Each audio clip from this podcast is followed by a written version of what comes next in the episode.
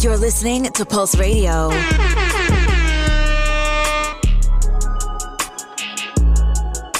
Yo, YBH. Pushing P.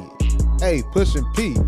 Yo, what's going on, everybody? This is Randall Barnes, the host of Pulse Radio in the building, man, and we're vibing today. Hey, hey, come on, man. We're gonna do something so different today. I haven't done this in a minute, but I'm super excited to. We're gonna do a week in review. We're gonna do a week in review talking about everything going on in pop culture, um, in politics, in world affairs. And man, it's gonna be so crazy because it always seems like there's something going on in this social media community. Uh, the last time that I did a week in review, this was back in like I believe like July, August, I was talking about the Olympics and my Sha'Carri Richardson take went viral. I did not mean for it to go viral. I did not think it would. Um, I did not have any followers on um, TikTok for real, and I had, of course, I posted on HBCU Pulse, but I did not think that that would take off the way that it did. I was not trying to be controversial. I was not trying to have a hot take. I was not trying to make nobody mad. But I mean, shout out to everybody for uh, tapping in with it, though. I guess like, thank you. And you would think that, you know, me doing this podcast thing and Pulse Radio has been going on for what over a year at this point. You know, when I started Pulse Radio, we started it uh, on Super Bowl Sunday in 2021, and this has been over a year that I've done this. And we've done so many things, interviewing politicians, gubernatorial candidates, celebrities. We interviewed the founder of the Shade Room, Angie Nwandu, and all the different things that we've done. We talked about a lot of important things and tackled a lot of important topics. We brought Ariel in to talk about sports and Tierra in to talk about politics, and Shelby contributed well. And we had you had Janae who was talking about TV. You know, but you would think that I would have kept going on that one viral moment and kept building, but I didn't. And I'm mad at myself for that. You know, as someone that is in post grad, and I'm trying to figure out life. I'm, I'm post grad, graduated from Fort Valley State University in 2019, and still trying to figure it out. You know, and I, you know, I, I worked at iHeartRadio um, here in Macon uh, as an account executive. I'm going to invoke, you know, that energy and that expertise I got from working as an account executive in advertising for nine months in a second. But like, you know, it's been rough. It's been interesting, you know, these past few months and really this past year. So I want to get back to the work, man. I want to get back to broadcasting. I want to get back to that millennial Tom Joyner energy. So I'm gonna try my absolute best to do this every week, and I'm pretty sure I will have something to talk about every week. Knowing myself and knowing how the news goes, I will have something to talk about. And of course, first and foremost, you would think I would start with Russia's invasion of Ukraine, but we have to start off with some Black History Month positivity. It's Friday as I record this, and the news just came out that President Joe Biden has nominated Judge Ketanji Brown to the Supreme Court, and she's the first black woman to serve in that seat. Come on. Going to vote in. I'm not worried about it. Black history. You're not going to vote against a black Supreme Court justice and that was nominated on Black History Month. And I think she checks off all the boxes. I think what a lot of people forget is that there's never going to be a perfect choice and there's never going to be a perfect pick really anywhere in life, whether it's relationships, jobs, restaurants to eat at on the weekend. Like it's never going to be a perfect pick for anything because nothing is truly perfect in this life. So I think Judge Ketanji Brown, I believe that she's a perfect pick to be a justice on the Supreme Court. She has a, a, great legal background. She's experienced. She's articulate. And I believe that she's going to speak to the Black experience in a different way. I don't think she's going to be a rehash of Clarence Thomas. Why would she? Like, why would she be a rehash of Clarence Thomas? We have to have an understanding that we ain't to get Malcolm X or someone like Malcolm X in to be a Supreme Court justice or the president. We don't live in a society like that. But at the same time, we can put someone in place that has an understanding of black culture and we might disagree with her. I don't think on big issues we will, but we might disagree with her. We might differ in opinion. But what I want to know is that this Supreme Court justice will lead with compassion. She will rule in compassion. She will ask the right questions. She will start the right conversations on that court. And then she will think, use her experience as a black woman to guide her judgment and make the right choices, choices on what she votes on when she's on that Supreme Court. That's my hope. She might not be that. And if she's not, maybe maybe the folks that are saying, oh, she has a white husband, oh, that's XYZ, maybe they're right. But I think that based on her background, her upbringing, her family, I believe that she's going to be a good Supreme Court justice, and we have to just stop being negative. We have to be strategic and understand how the political system works and applaud this black woman on Black History Month making history. President Biden, he said he would put a black woman in that seat if he was elected to be president of the United States. He said that two years ago, almost to the day, I think to this day. And he lived up to the promise. Y'all swear up and down, oh, Joe Biden didn't count student loans, Joe Biden do this and that. He did this one. Can we be a little bit happy and let her do her work and see what happens and go from there? And let's not forget that the Supreme Court is a 6-3 conservative majority. So the conservatives still run the court. And I would say primarily it's because I'll say we, because I, I went and voted in 2016, but we didn't vote the way that we should have.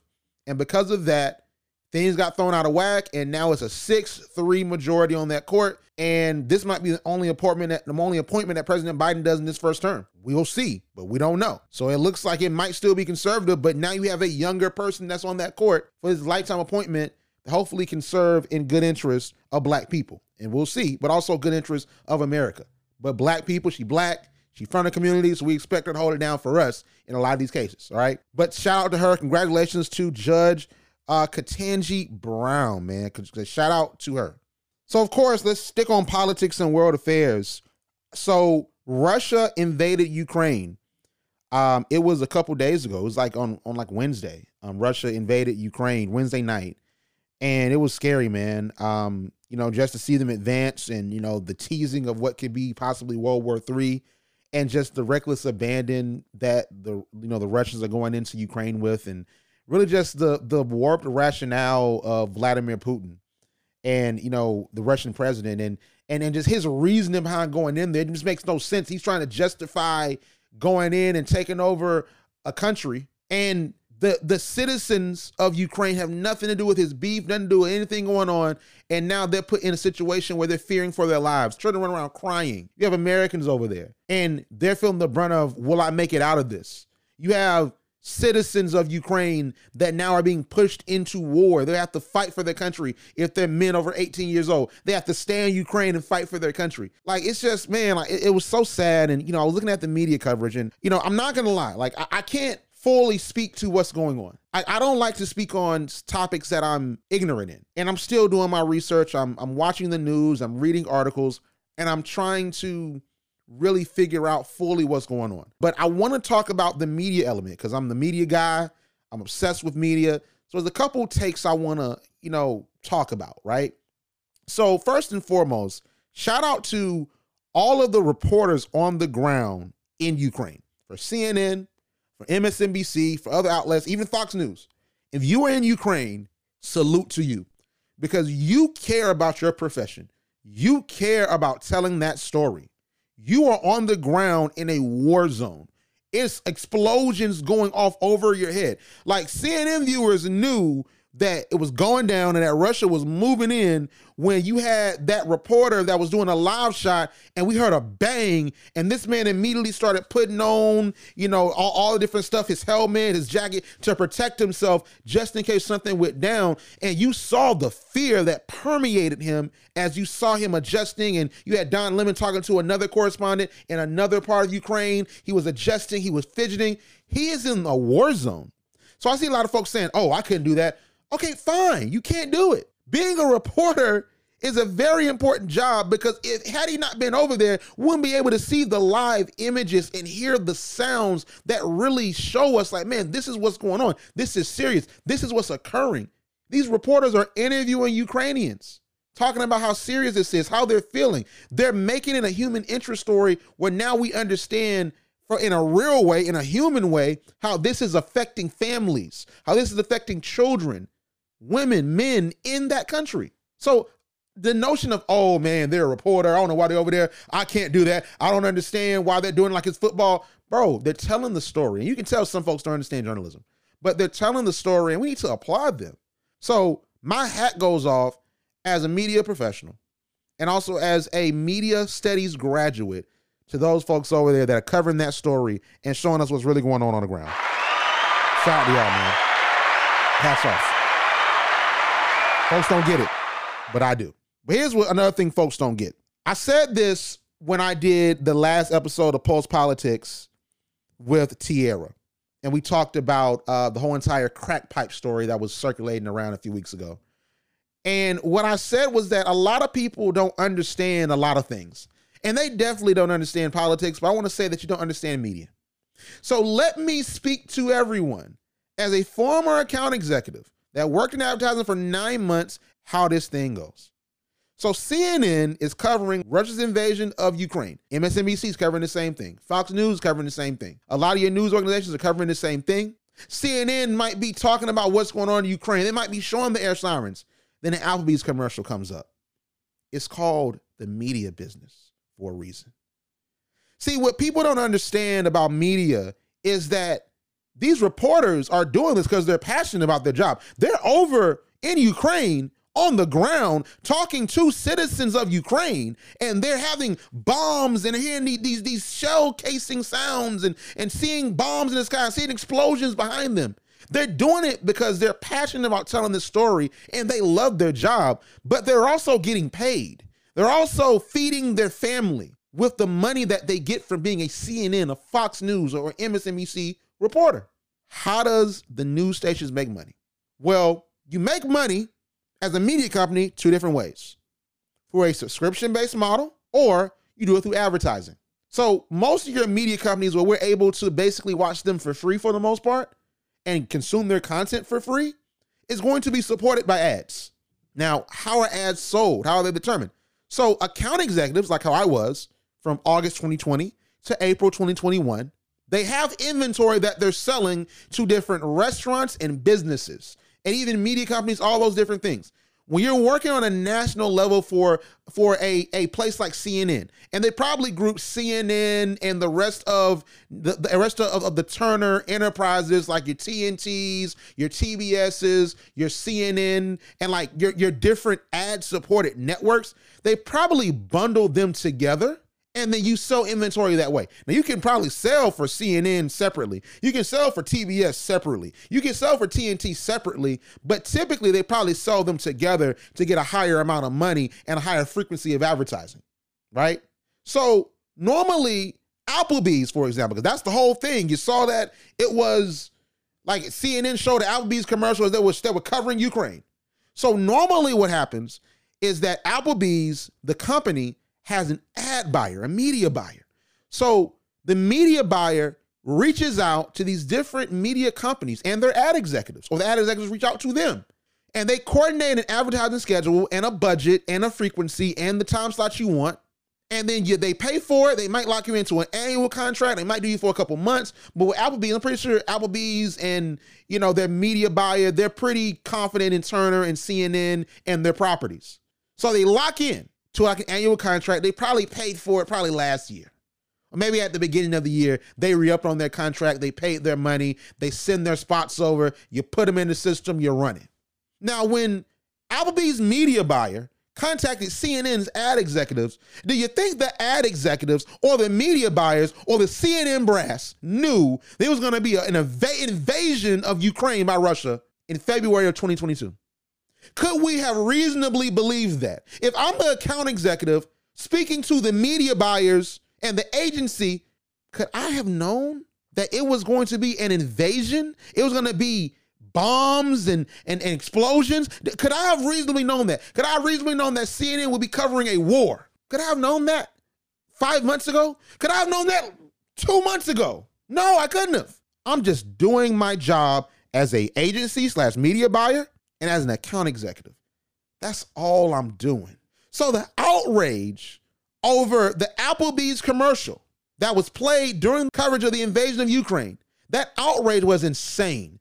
When I saw the video pop up, when they had the air sirens going on and then switched to Applebee's and you had, you know, the Ukraine shot in a, in a smaller box, I thought it was funny. Oh, okay, I see where you're going. Haha, that's funny. But then when I saw people were really mad and Applebee's really released a statement and CNN really said, yeah, we're not gonna do that no more. I was like, y'all really let social media dictate the way you do business and dictate the way that you satisfy an advertiser. So you're telling me, and maybe people felt this way, but you're telling me during the hurricane that was going on in New Orleans, that was just that was I think what stronger than Hurricane Katrina, and that moved all the way to the East Coast in September. You telling me that you didn't see CNN show commercials just like they did on yesterday? You telling me you didn't see that? Or was or was it not? Was it less convenient for you to make a joke then versus now and go viral? I think a lot of things on social media is people going viral and not understanding the context. Because I can't believe Applebee's blamed CNN. And people were like, oh, you really should blame CNN because CNN ran it.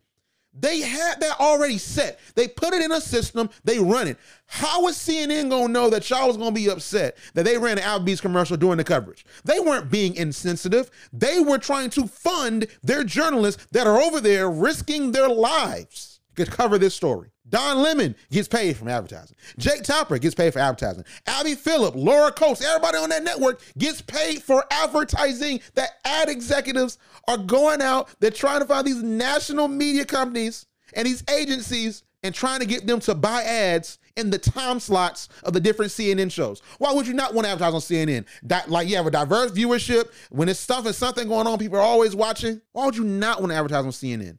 That was not bad on anyone's part. And if you understood media and you understood advertising, you would realize that it was not a problem. Now, I saw some interesting rebuttals. They were like, well, maybe CNN could have pulled that advertisement or suspended advertising just for this moment, and then basically they could have showed they could have showed the advertisement at another time. That's true. You have make good spots. You can make up for the advertisement if you don't run it at that point. That is very true. They could have done that, but they didn't. I'm not mad at them. But you can't get mad because we're talking about a capitalist society. So you're talking about this is such a capitalist society. This happens with capitalism.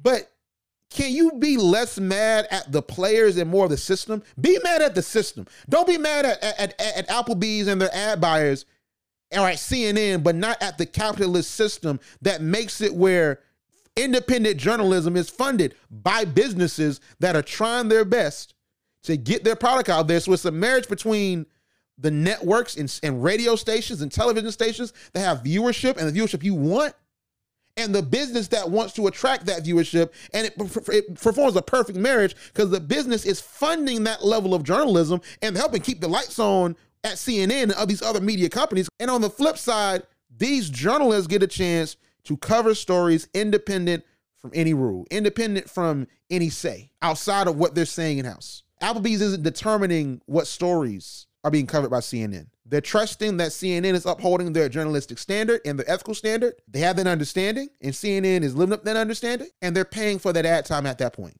I understand it being a joke. I, I'm, I'm funny, I think. I'm funny. I like to joke. I laugh. I love Twitter. But y'all turn that into less of a joke and more of a problem. And I hope nobody got fired off that. I hope nobody got in trouble off that because that's what normally happens. Y'all had nothing to say when, when, when they were showing commercials during the Black Lives Matter protests of 2020. No problem with that. Hurricanes going on, they show they show commercials. But today, you got time today. Okay. I just so- sometimes social media makes me so upset, but whatever. So let's talk a little bit more about media. Um, this got me a little bit upset this week too. This got me a little bit upset. So Jason Lee um, of Hollywood Unlocked. Um, he, you know, if you know him, he was on Wild and Out. Um, he has, you know, real big platform now. Um, he primarily is on Instagram and Twitter, and he has his own radio show. It's a radio. They have a radio show that comes on um on Sundays um on um I have radio stations. I know um here in Macon ninety seven point nine. Uh, they have they have Hollywood Unlocked that comes on.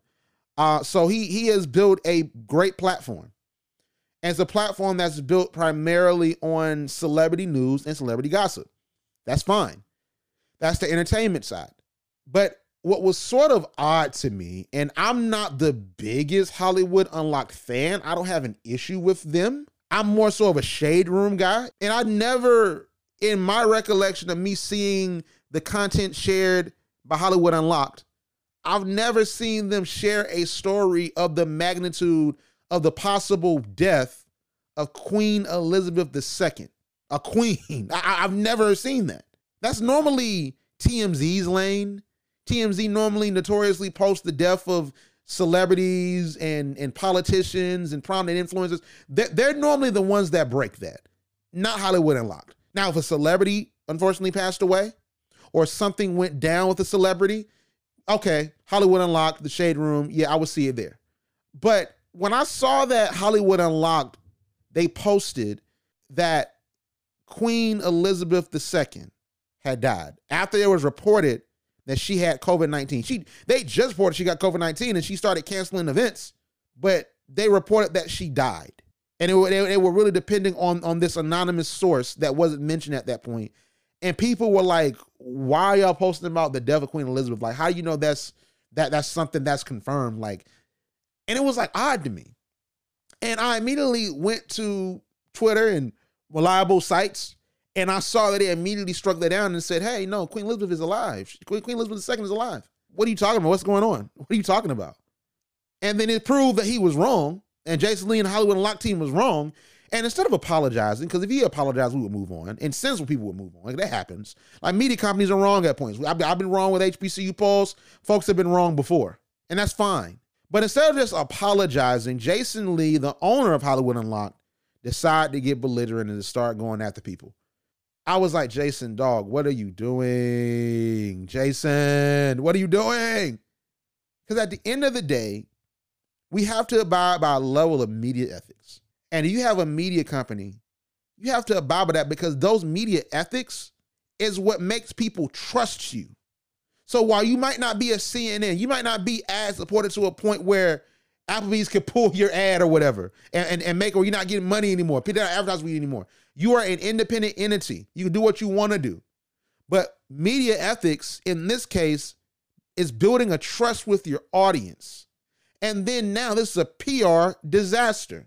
Like now this this, is now an international incident. Like I, I understand Jason trying to protect himself and Hollywood Unlocked and say, hey, these are the sources. We talked to this person, we talked to that person, we talked to this person, and we were wrong. But it's like, don't just try to prove it. You were wrong. I don't understand why we rush to report the death of a celebrity or a dignitary. I just never really understood it. I do think it is the responsibility of the family to release that information. I think that in this social media society, and I think it's like, you know, journalism is the same, but it's different in the regards of the era that we're in. Now we're in an industry where if you're first, you get the most views, the most ad revenue, the most hits. The, like your, your name is in the conversation if you're first versus just being right. I think journalism has evolved and upgraded, but the basics of it is the same. The level of ethics, the level of sourcing, the level of content creation is still the same. But what's changed is this fast paced nature of how we consume information. And a lot of media companies are trying to cater to that consumer hunger for news and information to digest and speak on and comment on and tweet on. So you're trying to be first instead of being correct. If I get a story that someone passed away, I don't care about the exclusive. What I want to know is if it's true. Because I don't want to hurt somebody. I don't want to cause anguish to a family. I don't want to scare somebody by thinking someone has passed away. And that's supposed to be what journalism is. We're supposed to care about the story and the angle that we're taking. But I think that in the social media era, we strayed away from ethics. And I have no problem with Jason. Hollywood Unlocked is doing his thing. It's inspirational for me outside of this moment because I have Pulse Media and HBCU Pulse and Pulse Radio. I would love to have a Sunday iHeart Radio show. I would love that. I want to have hundreds of thousands of followers. We have 42,000 HBCU Pulse right now. So I applaud Jason and the Hollywood Unlocked team for what they're doing. But it's okay to admit that you're wrong. What I've always said is that humans are dynamic.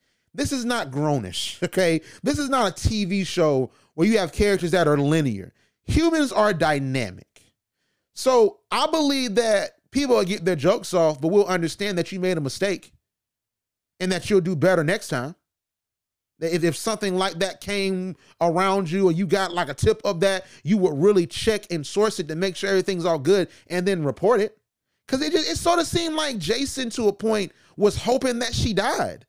And I'm, I'm just, I'm like, like just me looking at the tweets of like, oh, if we not got confirmation yet, are you hoping that she died so you'll be right? Like, ha, y'all, she did. Like, I, I just, I don't, I don't, I just didn't understand the point of the stance that Jason took, and the beef with Roland Martin. I, I definitely didn't understand that because Jason was wrong. I understand the level of pride, but what did Roland Martin say that was wrong? Tell me one thing that Roland Martin said that was wrong about what you just did. And then the fact that you continue to double down on the notion that she might have passed away and people aren't being honest. I, I don't understand it, man. I, I really don't. I think that we just have to really, as as media companies and as personalities, influencers, we have to really evaluate how we're disseminating information and if we're being ethical. If we have a social media brand or a media brand in general, we're not held to the same standards of newspapers, of radio stations, of TV stations. We're not held to those same standards. But we have to have our own ethical and moral standard, our own journalistic or personality code of what to and not to do.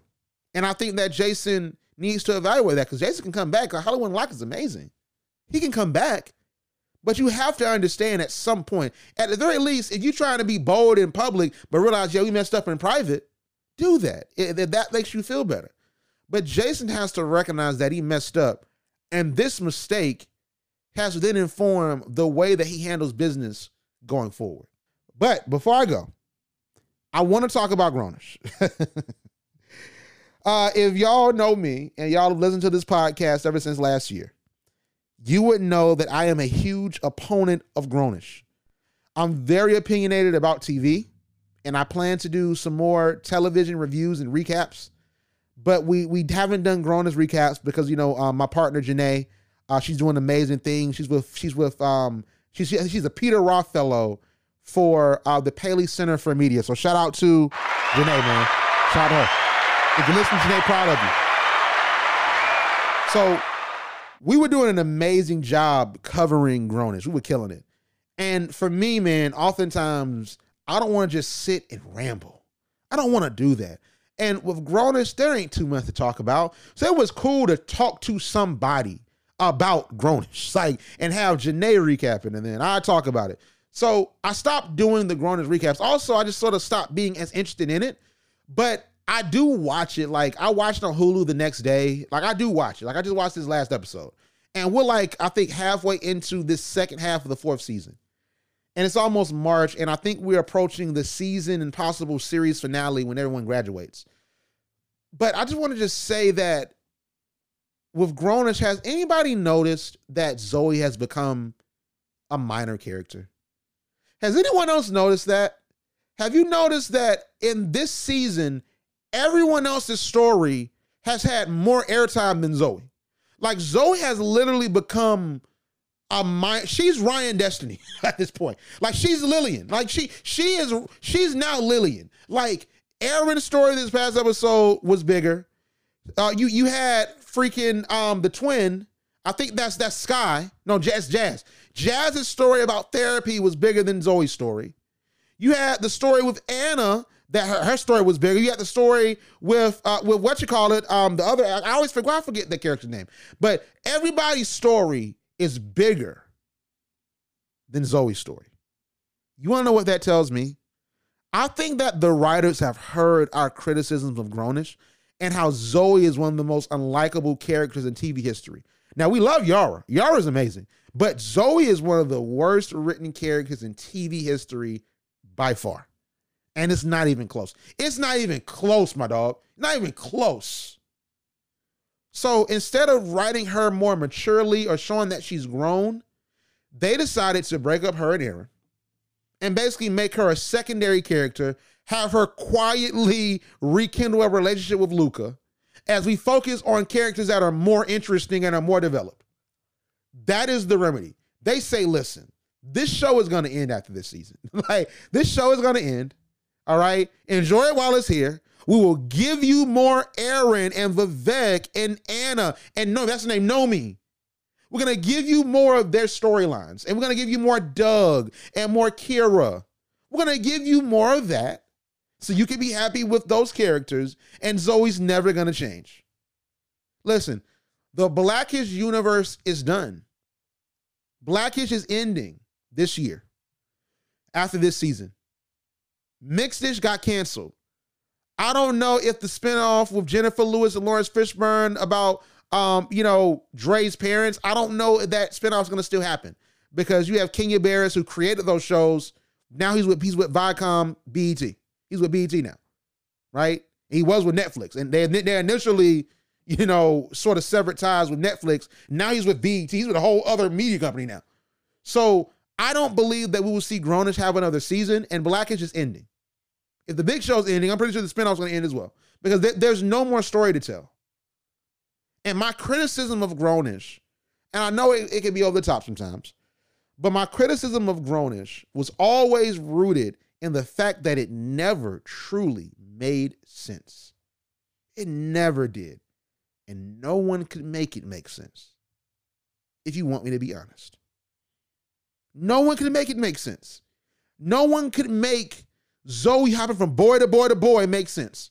No one could make the way that they write even the minor characters make sense. Listen, if I was doing the recaps of Grownish, and I and I, I might hop back and do them just, just because it's about probably about to end, but like, bro, that whole entire thing with Jazz and the young man that wore dresses and how they painted out Jazz as the bad guy because she's used to one culture and style and she tried to be accepting of Buddy. But then, and, and then basically had the conversation. Yeah, I feel uncomfortable with you wearing the dress in public. I, I'm not trying to tell you not to wear it, but I just feel uncomfortable. And instead of talking about compromise and being mature, you make Jazz like a bad guy and a crazy person, and then drive her to therapy because she can't get with a guy she's trying to talk to wearing a dress, and that's her preference. She's not being hateful towards him. She just has a certain way of going about things. And yeah, if they can't compromise on that, they should part ways. But why are you making her a villain? I think it was a whole different conversation that could have happened in that episode that could have been powerful but you're trying to be different. You're trying to to to like like pander to a new generation and write what's going on. I get it. You're trying to have a wide audience. I get it. But if you're gonna write these stories, write them with sensitivity and write them and make them make sense because you're wasting great performances from Chloe and Halle and Diggy and Trevor and Yara. You're wasting great performances from these amazing actors and actresses to write BS. And that's what Grownish has become. And it's not just Grownish, that's what TV has been. That's what Power Book 2 was. Force is better, Raising is better, BMF's amazing, but TV has become we're not gonna build these stories because we only have eight to 10 episodes, maybe 13. So we're not really going to build these stories and build these characters. We're just going to thrust them into a story and just make them be in situations that don't make sense, essentially making the show a soap opera. That's why I like Bel Air. There's been a lot of conversations about Bel Air, and I'm going to get into them later on. Just give me some time. But Bel Air is a great show. And the thing about it is that people are so hung up on the fact that it is a spinoff of The Fresh Prince. They're so hung up on that.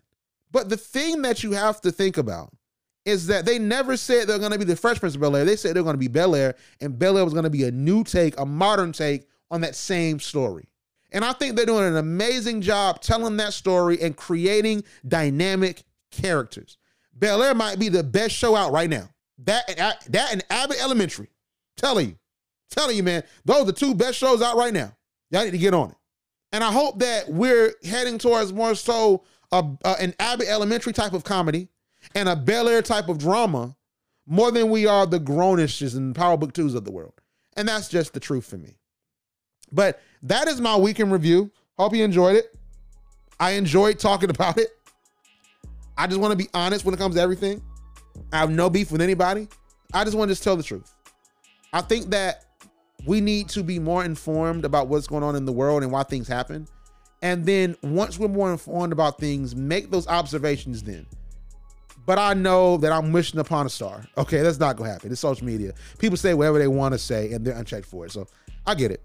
But nevertheless, thank you so much for listening. Make sure to follow Pulse Radio 100 on Instagram, on TikTok, and on Twitter, and on YouTube, just Pulse Radio. And also make sure to tap in with my Proud Family review. I'm a proud, proud family alum. I love it. I watch it all the time, but I'm not feeling this new spinoff. And I'll tell you why. So make sure to go listen to that. But nevertheless, this is Randall Barnes, and I will see you on the other side. You're listening to Pulse Radio.